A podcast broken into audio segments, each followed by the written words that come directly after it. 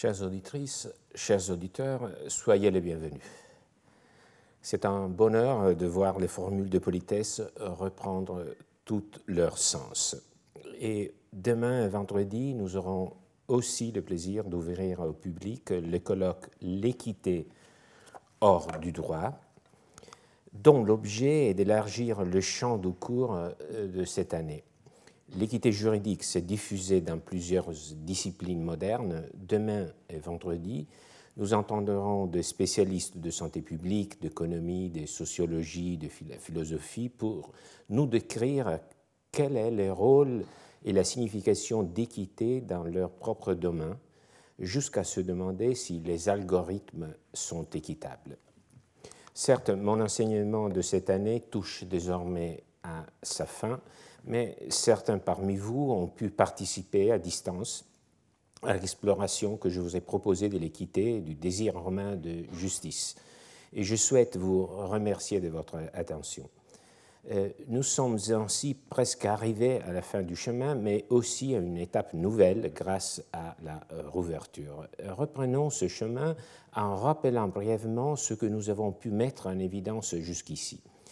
Dans mon cours précédent, nous avons mis en rapport la pensée des juristes romains avec la notion d'équité et de justice telle qu'elle a été construite, ou plutôt euh, déconstruite, par Cicéron. Une notion rhétorique qu'il façonne pour apprendre aux avocats à trouver les bons arguments lors d'une controverse qui impliquerait une question de droit nous nous sommes aperçus que souvent, dans leur raisonnement, les juristes adoptent une posture semblable, que par ricochet, les développements de Cicéron aident à mieux comprendre. Cela nous a permis de donner un contenu à ces mots equitas, l'équité, que certains considèrent comme creux mais on le sait bien, souvent on risque de qualifier hâtivement de creux tout ce dont on ne se force pas de voir ce qui se trouve réellement à l'intérieur.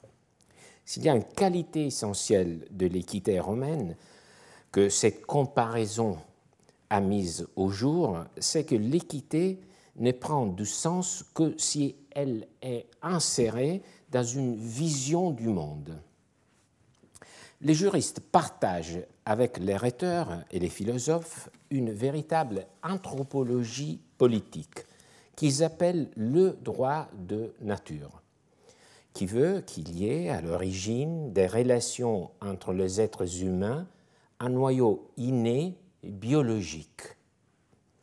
La société en tant que communauté d'intérêts, dit Cicéron, suivi par les juristes,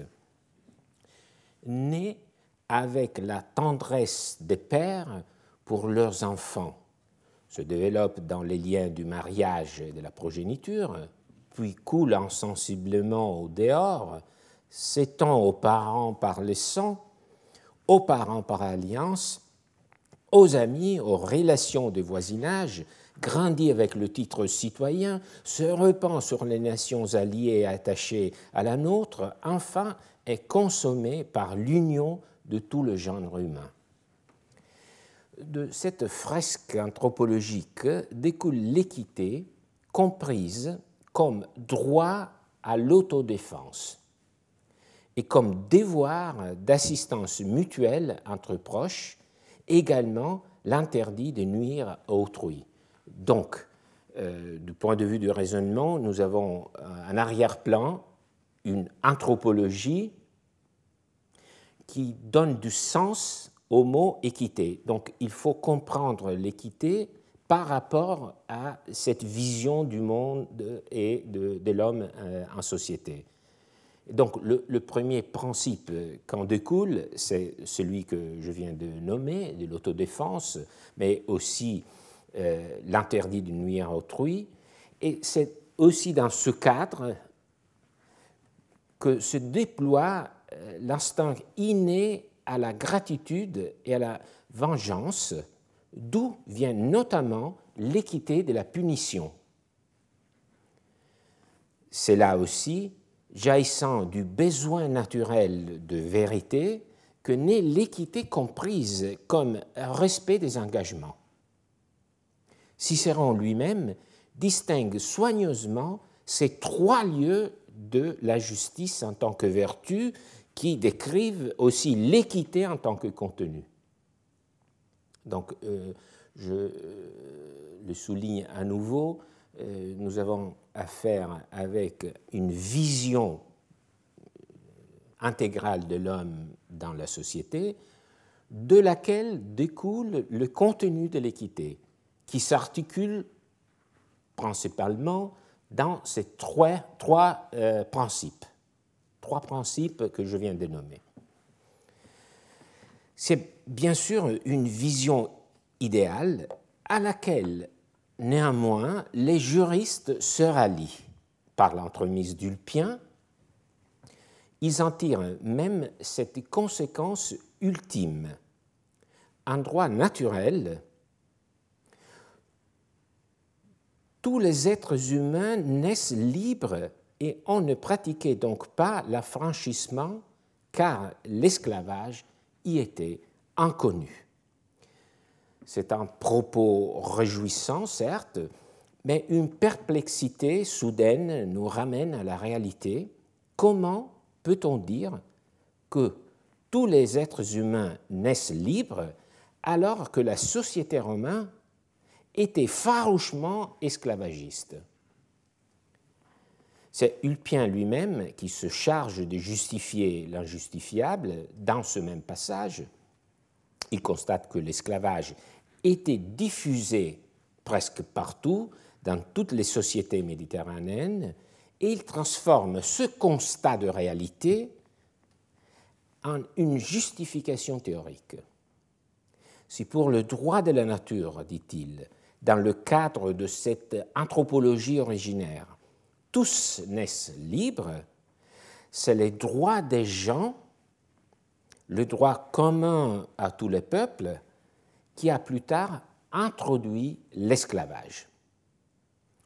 Au fur et à mesure que les groupes humains sortaient de leur état dispersé, ils commencèrent à entrer en concurrence c'est désormais l'invention euh, de la guerre, la capture des prisonniers et la diffusion ubiquitaire de l'esclavage qui en découle, ce qui devient une habitude répandue, c'est ce qu'Ulpien semble nous dire, a la force de la réalité de son côté.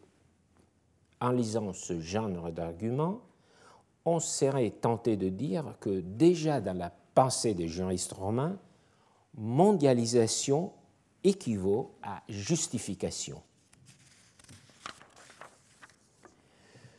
Une petite remarque encore sur ce texte. Ulpien adopte une démarche évolutive, chronologique. D'abord, il y a le droit de nature. Ensuite vient le droit des gens.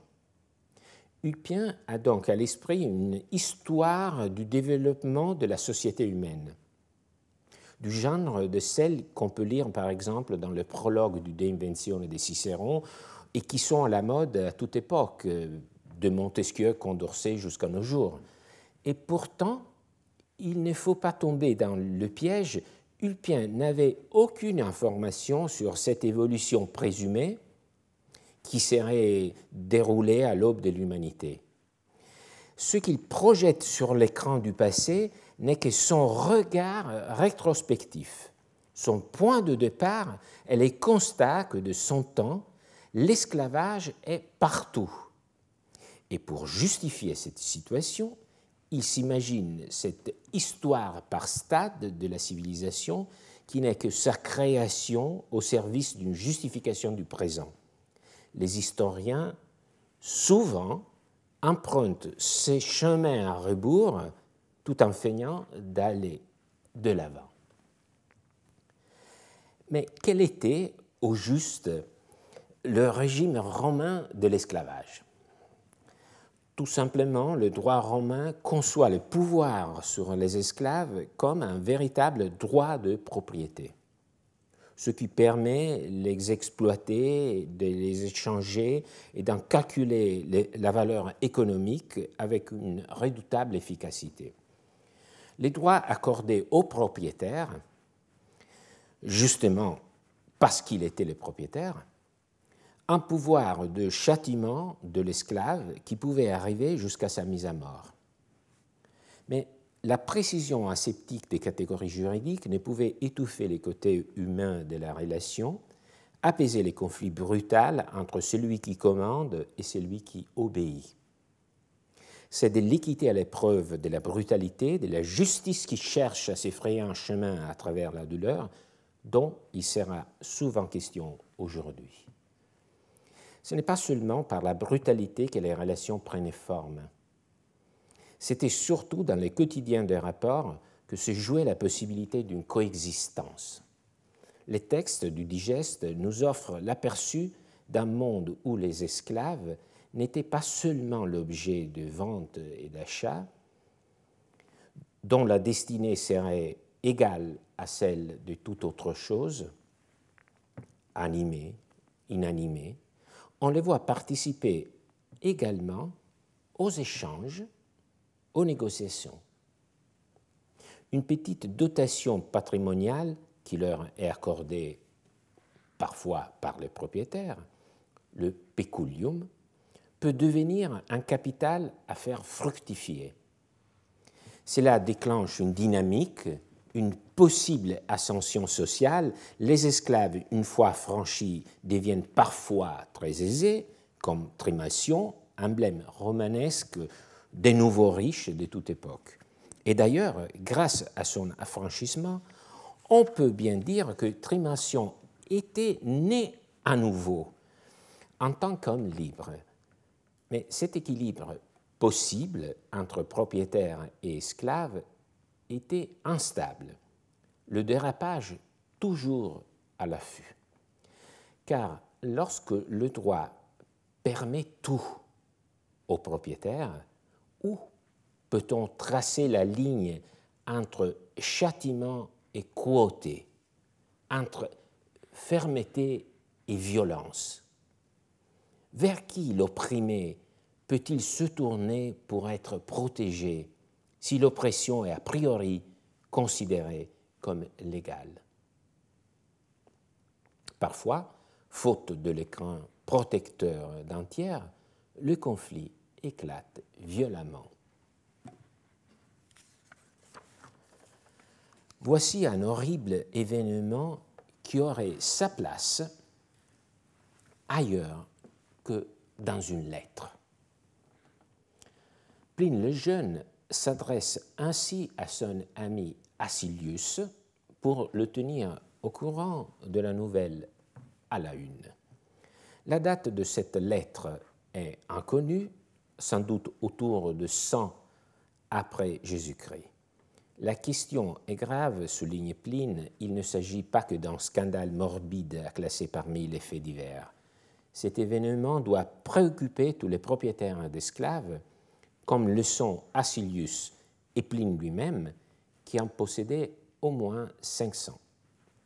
500 hommes à son service, en son pouvoir, mais lui-même à leur merci. On comprend tout de suite son inquiétude. Écoutons son récit. Larcius Macedo, un ancien prêteur, a été la victime de ses esclaves. C'était d'ailleurs un maître hautain et cruel qui se souvenait trop peu, ou plutôt trop, que son père avait été esclave.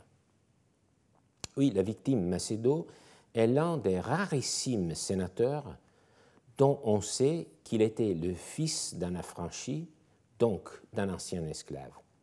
Une ascension qui semble l'avoir enivré d'arrogance. Il était au bain dans sa villa de Formi, lavabatur in villa formiana. Soudain, ses esclaves l'entourent, l'un lui saute à la gorge, l'autre le frappe au visage, un autre lui donne des coups à la poitrine, au ventre et même, j'ai rugis de le dire, aux parties nobles. Le croyant inanimé, il le jette sur le pavement brûlant pour vérifier s'il vivait encore. Mais lui, réellement inconscient ou feignant de l'être, leur laissa croire qu'il était bien mort en restant étendu, sans bouger. Certains pourraient soutenir que, en raison du traitement de Macédo envers ses esclaves, la réaction était justifiée. Pline, cependant, indique clairement que la cruauté n'était pas une justification acceptable pour le meurtre. Pline invite presque son ami Acilius, le destinataire de sa lettre, à souffrir avec la victime. Recréer cette scène brutale est le moyen le plus efficace de faire saisir ce drame au lecteur et aussi de lui transmettre l'indignation de Pline. Alors seulement on l'emporte.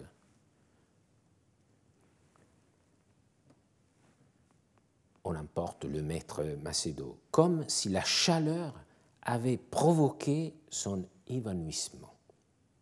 Ses esclaves plus fidèles le recueillent, tandis que ses concubines accourent avec hurlements et tumulte. Réveillé par les cris et ranimé par la fraîcheur de l'endroit, il soulève les paupières, fait des mouvements et manifeste, désormais il n'y avait plus de risque, qu'il est vivant. Les esclaves prennent la fuite. On en a repris une grande partie et les autres sont recherchés. Quant à l'Arcius Macédo, maintenu péniblement en vie quelques jours, il mourut non sans la consolation de la vengeance. De son vivant, il fut vengé comme d'habitude on l'est après sa mort. Voyez à quel péril, c'est la conclusion de Pline dans sa lettre, à quel affront, à quels outrages nous sommes exposés et il n'y a pas lieu de se croire en sûreté parce qu'on a été indulgent et modéré, car ce n'est point par raison, mais par folie criminelle que les esclaves égorgent leurs maîtres. L'entrée en scène des esclaves plus fidèles et des concubines, les pluriels est choisi avec soin par Pline, il fait allusion à des mœurs polyamoureux, ne suffit pas à sauver la vie des Macédos. En les qualifiant de plus fidèles, fideliores, Pline nous invite à nous demander plus fidèles par rapport à qui?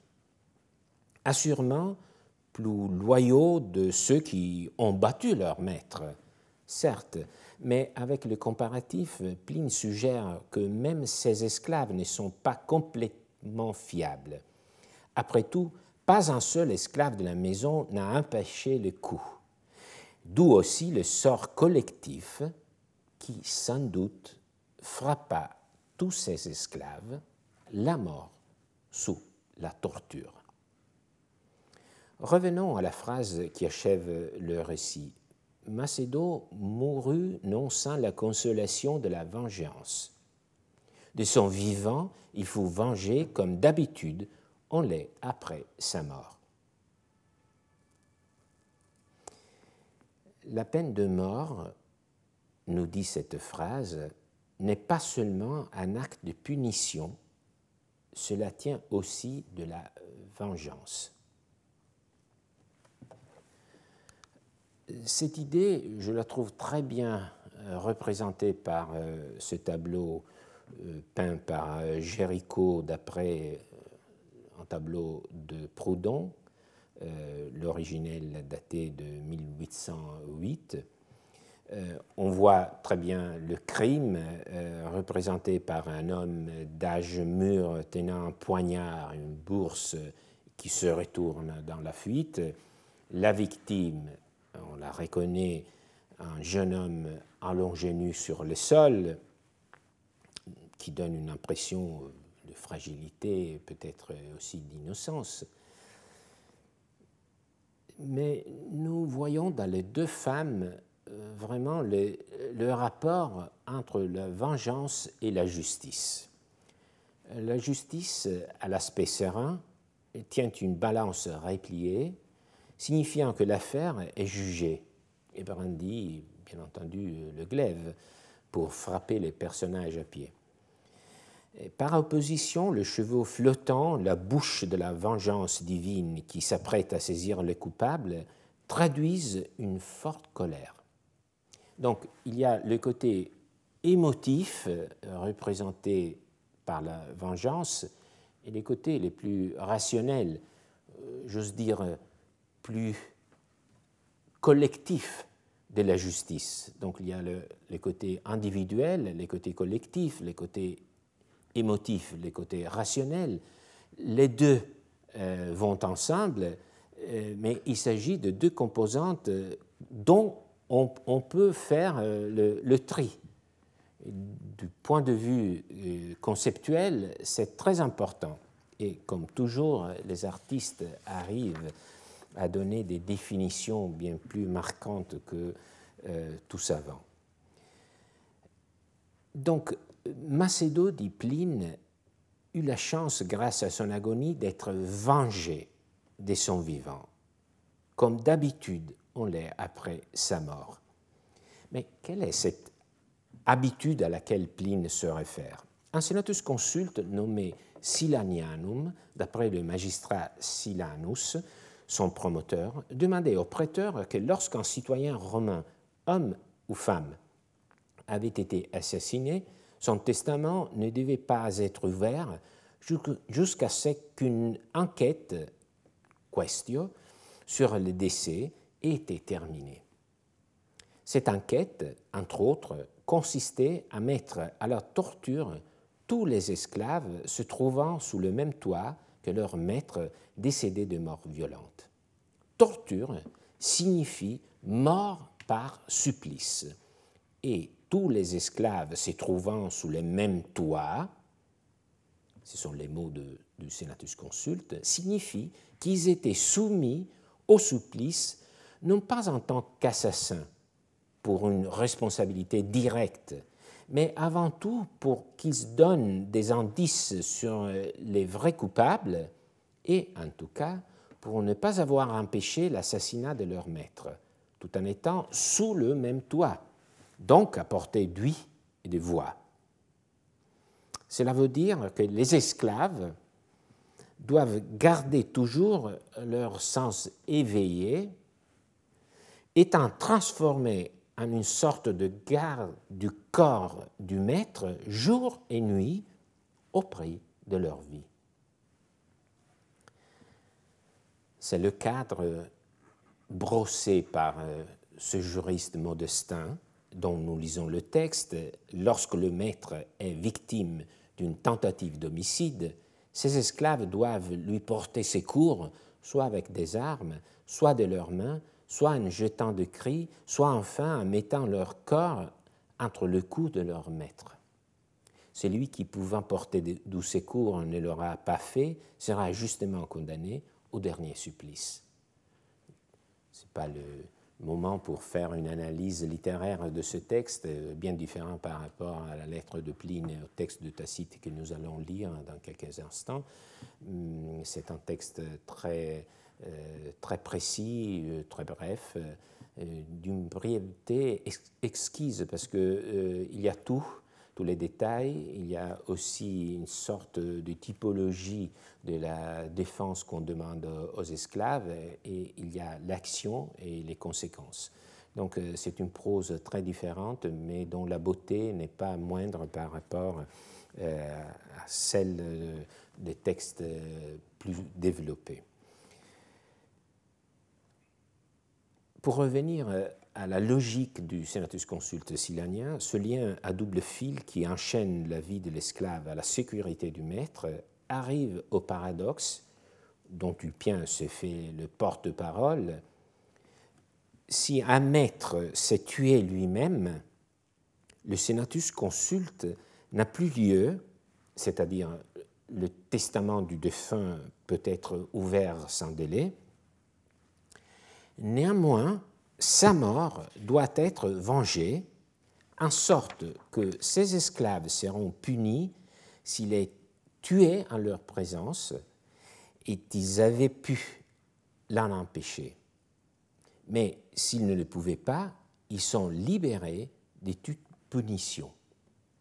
C'est-à-dire que euh, même en cas de suicide, euh, les esclaves seront soumis à la torture et au supplice, parce qu'ils n'ont pas empêché euh, ce dernier acte de, leur maître.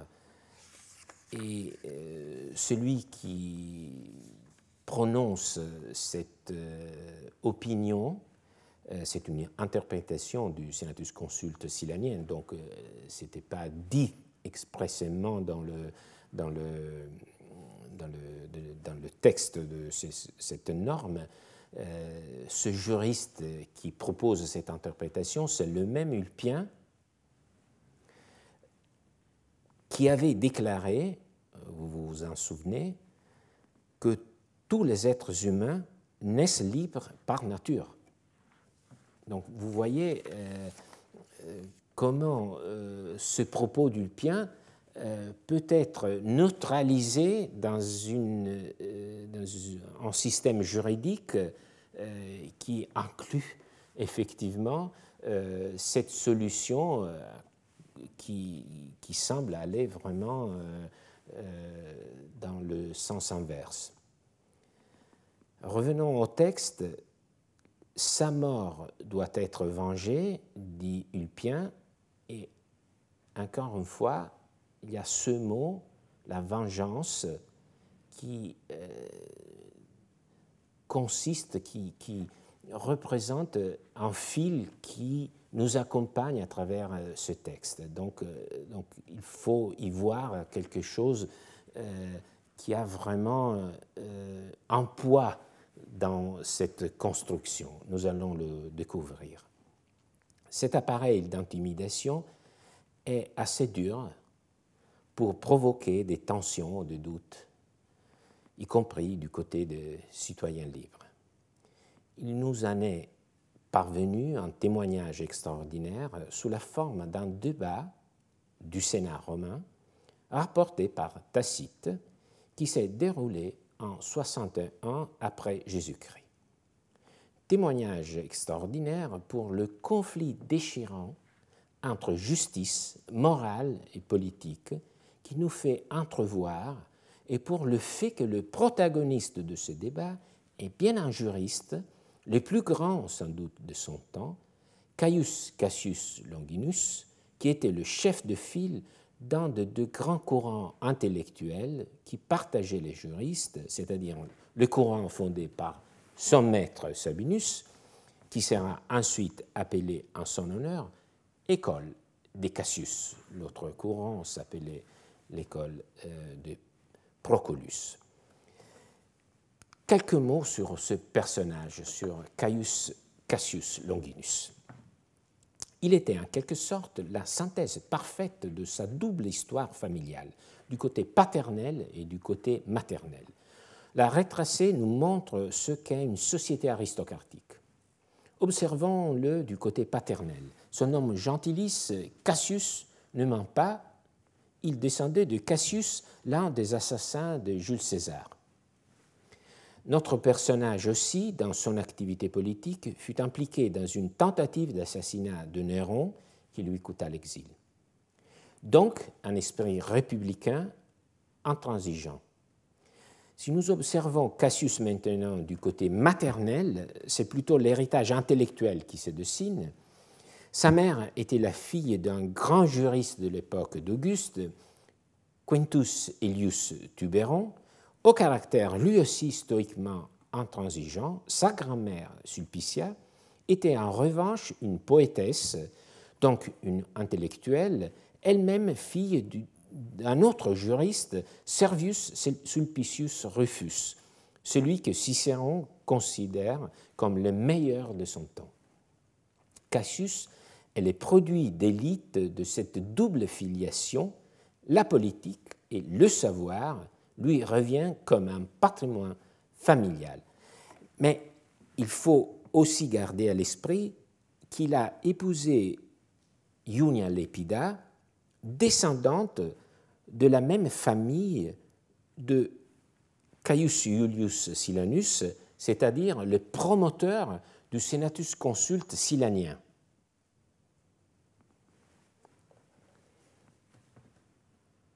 Cela deviendra plus clair. Un jour de l'année 61, sous Néron, Cassius participe avec ses pairs à un débat au Sénat. Un fait divers à l'ordre du jour, la foule émue entoure l'édifice. C'est Tacite qui nous en parle dans ses annales, qu'il écrit sans doute à partir de 114 après Jésus-Christ, donc à peu près un demi-siècle après les faits. Quand Tacite met un mot son récit, en revanche, seulement quelques années s'étaient écoulées depuis la lettre de Pline concernant l'assassinat de Larcius Macedo que nous venons de lire. Tacite connaissait très bien Pline. Rappelons-nous que Tacite est le destinataire de la célèbre lettre dans laquelle Pline décrit l'éruption du Vésuve, la fin de Pompéi et la mort de son oncle Pline l'Ancien. Tacite avait donc bien à l'esprit la lettre de Pline sur l'assassinat de Macédo par, ses esclaves. Et nous devons aussi la garder en mémoire et la considérer un peu comme les sous-textes du récit de Tacite. Tacite est un historien et l'événement qu'il raconte s'est effectivement passé comme il l'a décrit, mais c'était aussi un écrivain, comme tout bon historien, un rhéteur, donc il a ajouté quelques touches de couleur au tableau. Voilà les faits. L'affaire à l'ordre du jour du Sénat en 61, comme Tacite les résume, les, introduit. Le préfet de la ville de Rome, Pédianus Secundus, fut tué par un de ses esclaves, soit qu'il eût refusé de la franchir après avoir convenu du prix de sa liberté, soit que l'esclave, jaloux de ses droits sur un amant qu'ils avaient en commun, ne put souffrir d'avoir son maître pour rival. Quoi qu'il en soit, comme d'après un ancien usage, on devait mener au supplice tous les esclaves qui avaient demeuré sous le même toit, la plèbe s'ameuta pour la défense de tant d'innocents, allant jusqu'à la sédition. Dans le Sénat même, un parti répugné à cette excessive sévérité, tandis que la plupart ne voulaient aucun changement. Parmi ces derniers, Caius Cassius, quand son tour de parler fut venu, prononça ce discours. Arrêtons-nous un instant avant de l'écouter. Le début ne pourrait être plus tacitin, bref et très informatif. La victime est le préfet de la ville chargé du maintien de l'ordre, donc le chef de la police. L'effroi est compréhensible. En outre, des rumeurs circulent que l'assassinat aurait des mobiles qui jettent une lumière sordide sur la victime et qui pourrait presque arriver à justifier l'acte de l'esclave. L'esclave avait promis et même donné de l'argent au maître pour être affranchi. Et son maître n'aurait pas tenu son engagement, gardant l'argent sans le libérer. Ou bien tous deux auraient été rivaux en amour et leur amant aurait été lui aussi un esclave que l'assassin considérait en quelque sorte à lui. Mais c'est la conséquence de ce meurtre qui fait virer l'affaire la catastrophe. En raison du dispositif du Senatus Consulte silanien, tous les esclaves qui vivaient sous le même toit que la victime doivent être torturés mort. Or, ils sont 400. La foule est secouée, émue. Ce serait un carnage. Les couches sociales de Rome se dessinent. les esclaves en arrière-plan s'envoient en proie à la terreur, les sénateurs qui gouvernent, dont la voix en revanche arrive jusqu'à nous, grâce à Tacite, l'un de leurs, entre les deux, une foule urbaine indistincte d'hommes libres, sans doute, mais auxquels peut-être se mêlent quelques esclaves aussi. Sous les yeux attentifs de l'opinion publique, les magistrats demandent aux sénateurs leurs avis. Faut-il procéder, appliquer le senatus consulte, torturer à mort 400 êtres humains? Après quelques interventions, quand les convictions du départ semblent déjà un peu s'enfléchir et virer à la compassion, vient le tour de parole de Cassius. Tout se tourne vers lui pour l'écouter. Souvent, Père conscrite, j'ai vu soumettre à vos délibérations des demandes qui allaient contredire par des règlements nouveaux les principes et les lois de nos pères. Et je ne les ai pas combattus non que je doutasse qu'en toute chose la prévoyance des anciens n'eût été mieux inspirée que la nôtre, et que ce que l'on modifierait ne serait un changement pour le pire. Mais je craignais que trop d'attachement aux coutumes antiques ne fût attribué au désir d'exalter la science que je cultive. De plus, je ne voulais pas affaiblir par une opposition trop fréquente l'autorité que je peux avoir afin de la trouver entière au moment où la République aurait besoin de mes conseils. Nous ne savons pas, nous, ne savons pas si ce sont les mots exacts par lesquels Cassius a commencé son discours ou si Tacite y a ajouté son art. En tout cas, c'est le début parfait l'exorde par lequel un orateur rend attentif et bienveillant ses auditeurs. Mais l'écoute, Cassius ne l'obtient pas en feignant la modestie, comme le font souvent, les orateurs. Rappelons-nous qu'il est. Qu'il est. Rappelons-nous qui il est. Comment le voyaient les autres sénateurs lorsqu'il prit la parole? Il a plus de 70 ans. C'est un ancien consul charge qu'il a gérée il y a 30 ans, c'est un homme politique de grande expérience, un républicain intransigeant. Il porte le nom du tyrannicide de l'assassin de César. Il est aussi le plus grand juriste de sa génération et son épouse descend de la même famille de l'auteur du Senatus Consulte silanien. Et c'est justement à la tradition qu'il fait référence pour définir sa posture. Le piédestal sur lequel il se hisse, ce sont les principes fondamentaux de l'État romain et aussi son métier de juriste. Mieux encore, l'idéologie des juristes, celle qui veut qu'ils soient les conservateurs de l'ordre établi. Et c'est presque inévitable à toute époque, parce que le droit n'est pas autre chose que la forme que hier donne à demain. Ce que Cassius met en avant, c'est son autorité, son auctoritas. Mais il sait bien que l'autorité est une force aussi puissante que fragile, qui s'accroît à chaque succès et qui se fondre au premier revers. Cassius en est conscient. Il dit qu'il a rarement pris la parole pour s'opposer à l'ère du temps parce qu'il n'a pas voulu dilapider son autorité et la retrouver intacte en cas d'urgence.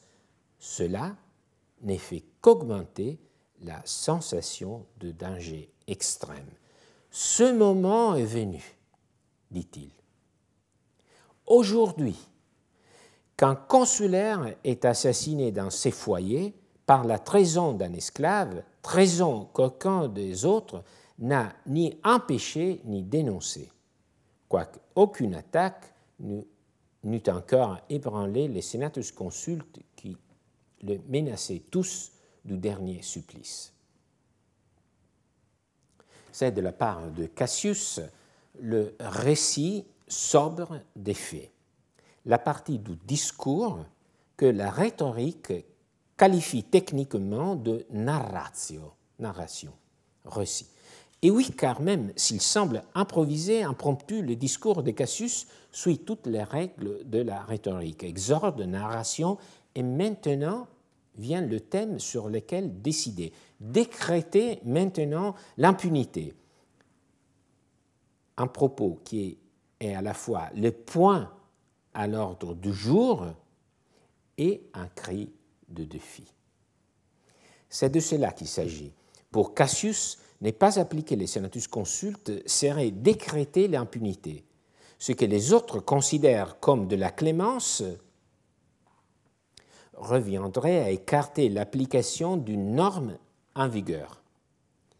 Il en montre toutes les conséquences dévastatrices, selon lui.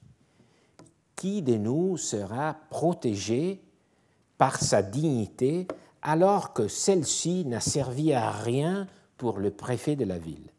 Qui trouvera la sécurité en de nombreux esclaves lorsque 400 n'ont pas sauvé Pédanius?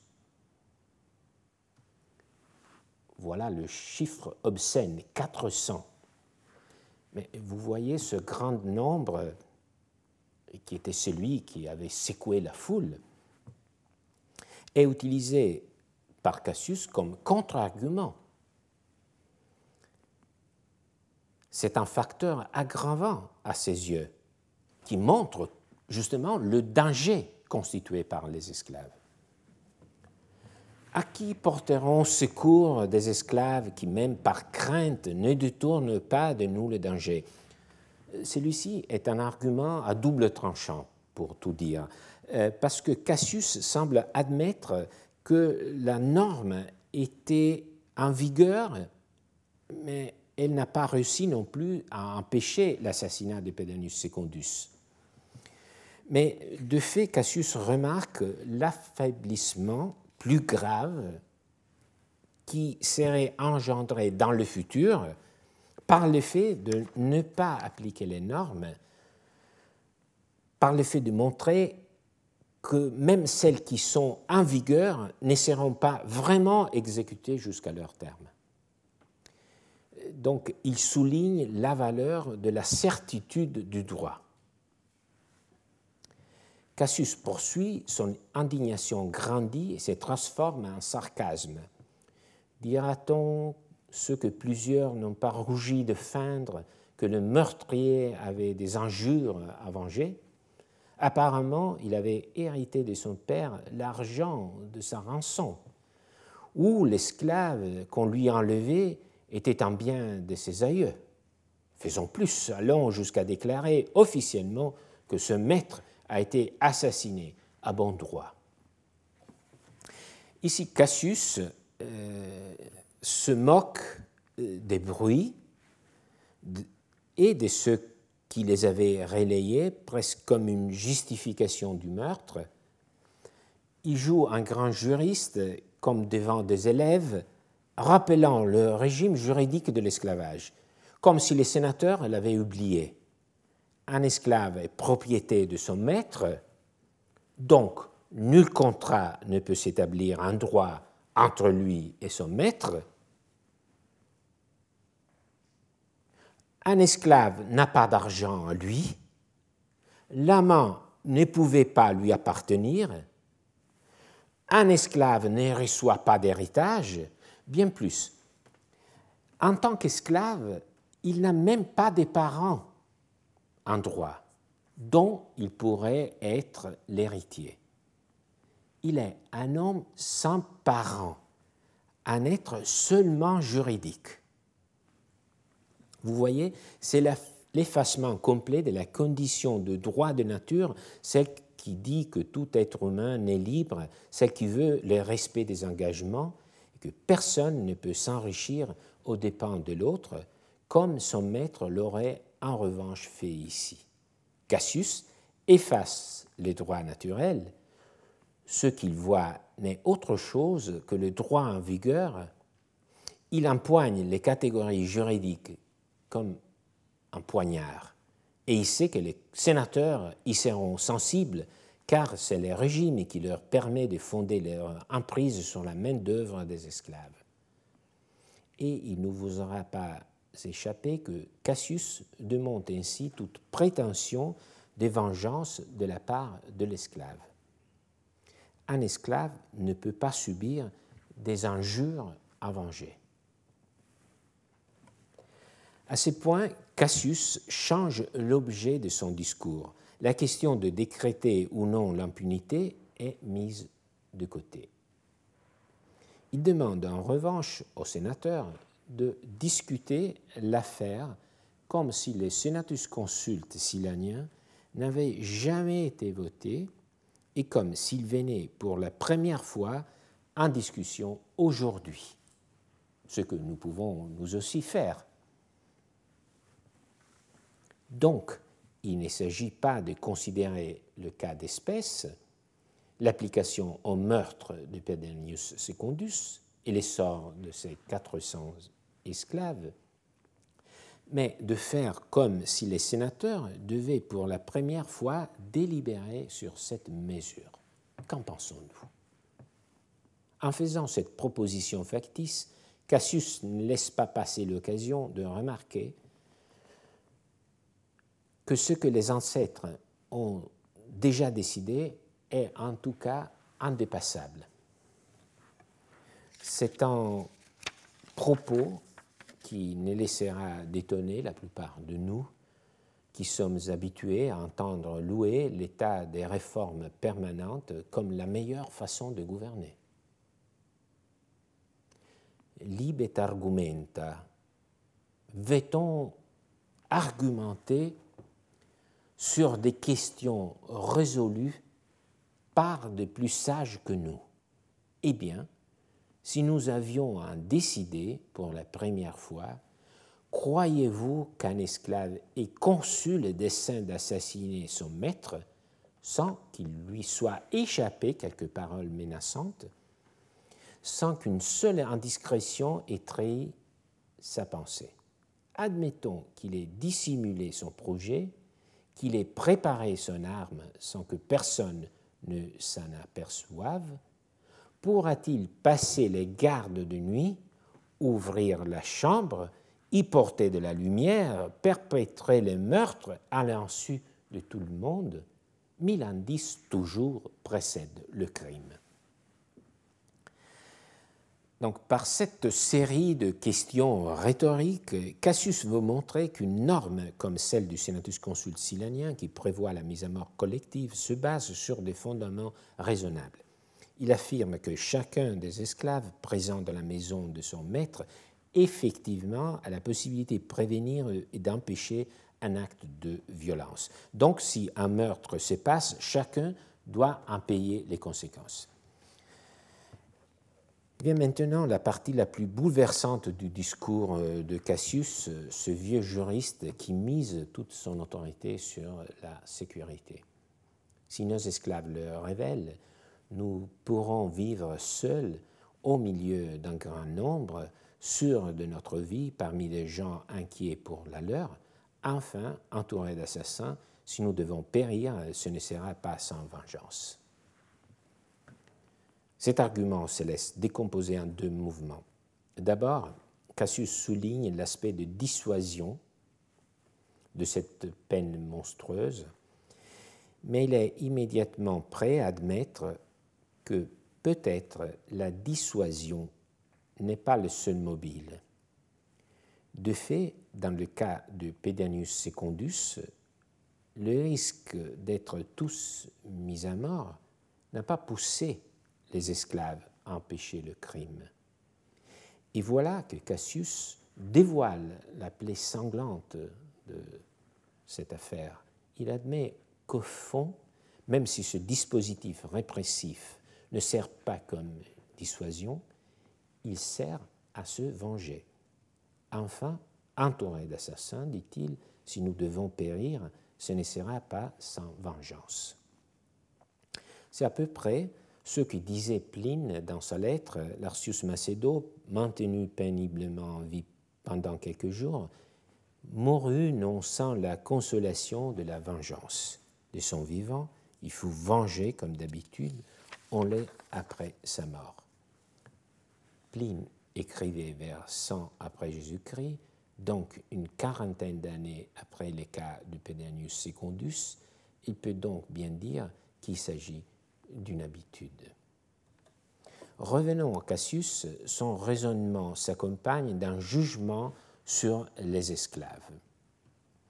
Nos ancêtres, dit-il, redoutèrent toujours la nature des esclaves, alors même que, nés dans le champ ou sous les toits de leur maître, ils apprenaient à le chérir en même temps qu'ils recevaient le jour. Mais depuis que nous avons parmi, nos gens de peuples qui ont des façons de vivre, des religions différentes, voire aucune, non, ce ramassis ne saurait être contenu que par la peur. Ici encore, dans les mots que Tacite attribue à Cassius, on sent l'écho de la lettre de Pline écrite quelques années avant. Voyez à quel péril, à quels affronts, à quelles moqueries nous sommes exposés, disait Pline, il n'y a pas lieu de se croire en sûreté parce qu'on a été indulgent et humain, car ce n'est point par raison, mais par folie criminelle que les esclaves égorgent leur maître. Nous touchons ici à la raison ultime du débat au Sénat. C'est le décalage entre le citoyen libre, propriétaire des esclaves, et les esclaves, qui ne peut pas se jouer euh, sur le même plan, celui de l'équité. Ce, rapport ne, ne peut pas se jouer sur le même plan. Dû la conclusion inévitable de Cassius. Mais, dira-t-on, des innocents vont périr. Oui, il admet. Et aussi, dans une armée qui a connu la déroute, lorsqu'un soldat sur dix meurt sur le bâton, le sort ne peut-il pas condamner même un brave à expirer Tout grand châtiment a quelque chose d'inéquitable à l'égard des individus, mais compensé par l'utilité générale. Cassius fait ici allusion à la pratique abominable de la décimation adoptée dans l'armée, par exemple lorsqu'une unité n'a pas suivi des ordres jugés trop risqués. Un soldat sur dix est tué pour intimider les autres et maintenir en même temps en vie les effectifs nécessaires à la prochaine bataille. C'est un argument qu'on entend parfois également de nos jours dans différents pays quand certaines forces politiques demande de rouvrir les activités économiques au risque de quelques contagion en plus. Un grand juriste, Cassius, a bien vu que la mort d'un seul innocent, d'un esclave qui n'a pas participé au meurtre, n'y a eu aucune possibilité de l'empêcher, est inique. Inique, oui, car l'équité, l'équitas, veut qu'on punisse seulement ceux qui ont commis une faute. C'est l'équilibre entre la faute et la peine.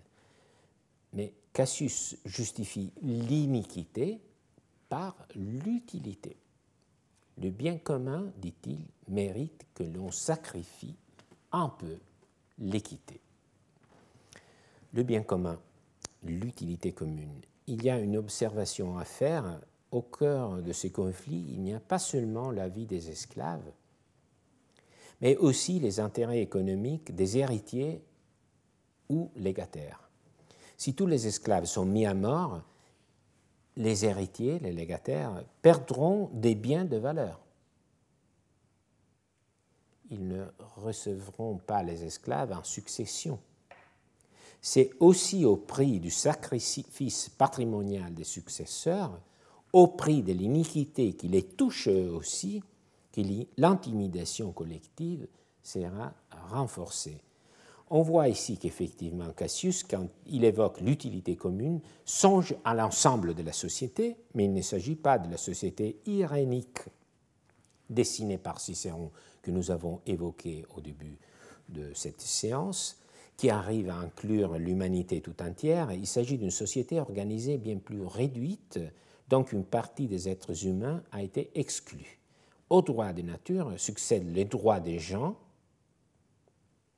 avec l'esclavage, et ensuite le droit de la cité avec les senatus consultes silaniens. Tout grand châtiment a quelque chose d'inéquitable à l'égard des individus, mais compensé par l'utilité générale. Ces mots prononcés, Cassius tait. À cet avis de Cassius, que personne n'osa combattre individuellement, des voix confuses répondaient en plaignant le nombre, l'âge, le sexe de ces malheureux, et pour la plupart leur incontestable innocence. Le parti qui voulait le supplice prévaut cependant. Mais la multitude attroupée, et qui s'armait déjà des pierres et des torches, en empêchait l'exécution. Le prince Néron reprimanda le peuple par un édit et fit disposer des troupes tout le long du chemin par où les condamnés furent conduits à mort. C'est un tableau effroyant. La fin du débat ne pourrait être autre. Cassius l'emporte. Il a fait vibrer tous les cordes sensibles des sénateurs qui ont compris que la tenaille juridique leur assurait le contrôle sur la masse des esclaves. Et la façon dont Tacite décrit les réactions des autres est éclairante ce ne sont que des bribes de discours, l'évocation d'une miséricorde forcément décousue, brisée par la logique implacable des raisons exposées par Cassius. Avant de refermer cette page et de conclure notre séance, je souhaite me pencher brièvement sur notre temps. Sollicité par, par le 40e anniversaire de l'abolition de la peine de mort en France en septembre 1981. Comme vous le savez sans doute, depuis 2007, l'Assemblée générale de l'Organisation des Nations unies adopte tous les deux ans une résolution relative à l'instauration d'un moratoire sur les exécutions dans l'objectif d'abolir totalement la peine de mort. Cette résolution, qui n'est donc pas contraignante, mais qui exprime une orientation, reçoit des adhésions croissantes, bien que lentement. En 2007, la première fois qu'une résolution sur un moratoire pour les exécutions a été adoptée par l'Assemblée générale de l'Organisation des Nations unies, 104 États seulement avaient voté pour. En 2020, ce furent 123 il est intéressant de noter les arguments. Donc, euh, j'étais frappé par les arguments que cette résolution emploie. Il s'agit d'arguments que nous trouvons aussi dans le discours de Cassius, mais bien sûr, ils sont présentés d'une façon opposée. L'Assemblée dit être convaincue qu'un moratoire sur l'application de la peine de mort contribue au respect de la dignité humaine. Cassius, comme tout défenseur de la peine de mort, insiste en revanche sur la dignité des victimes. Le sénateur qui avait été tué, les maîtres des esclaves. L'Assemblée estime en outre qu'il n'existe pas de preuves concluantes de la valeur dissuasive de la peine de mort. Un propos qui, si on le lit bien, n'affirme pourtant pas le contraire non plus. Et n'exclut pas, euh, l'Assemblée, que la peine de mort puisse avoir un effet dissuasif. C'est au fond euh, la même position, disons, ambiguë que Cassius euh, a proposé, car il était conscient de cette ambivalence. Enfin, l'Assemblée de l'ONU se dit consciente que toute erreur judiciaire conduisant à l'application de la peine de mort est irréversible et irréparable. Un argument que Cassius aurait contré en disant que parfois il faut sacrifier l'équité à l'utilité commune. C'est surprenant, je trouve, de voir que les termes du débat n'ont pas évolué plus que ça. Si tous les arguments sont apparemment réversibles, s'ils peuvent être contredits, que reste-t-il sur le plan du raisonnement? Quel élément peut faire pencher la balance d'un côté ou de l'autre? Rappelons-nous ce que disait Cassius et Pline. Enfin, entourés d'assassins, si nous devons périr, ne sera pas sans vengeance. Je pense que l'analyse du discours de Cassius de la lettre de Pline nous a montré que le seul argument qui reste au fond en faveur de la peine de mort, c'est la vengeance. C'est le désir de se venger qui fait pencher la balance. C'est une leçon qui sert à mettre au jour nos propres mobiles quand nous discutons de la peine de mort. Les Senatus consultes silaniens nous a mis devant un cas limite où le droit se confronte à ses excès. Il a un ressort que les juristes romains maîtrisent entièrement la rhétorique judiciaire et délibérative, qu'ils expriment une attitude conservatrice, que la construction du droit naturel pour les Romains ne s'impose pas automatiquement au droit en vigueur, les droits naturels demeurent une boussole, un cadre de référence qui peut être écarté par les droits civils. Encore, cette analyse nous a montré que bien qu'il reste un arrière-plan, le droit naturel sert à faire comprendre ce qui serait équitable, ce qui serait équitable. Il demeure une sorte de contrôle exercé par voie intellectuelle sur les droits en vigueur. Donc le droit naturel garde sa fonction comme un arrière-plan qui peut engendrer, solliciter un contrôle sur les droits en vigueur par voie intellectuelle. Enfin, l'iniquité est parfois justifiée par l'argument de l'utilité commune, et c'est quand on entend ce type d'argument qu'il faut être vigilant et surtout se demander si cette utilité est vraiment commune. Je vous remercie beaucoup de votre attention et je vous donne rendez-vous à la semaine prochaine pour euh, la leçon euh, de conclusion de cette année. Merci beaucoup.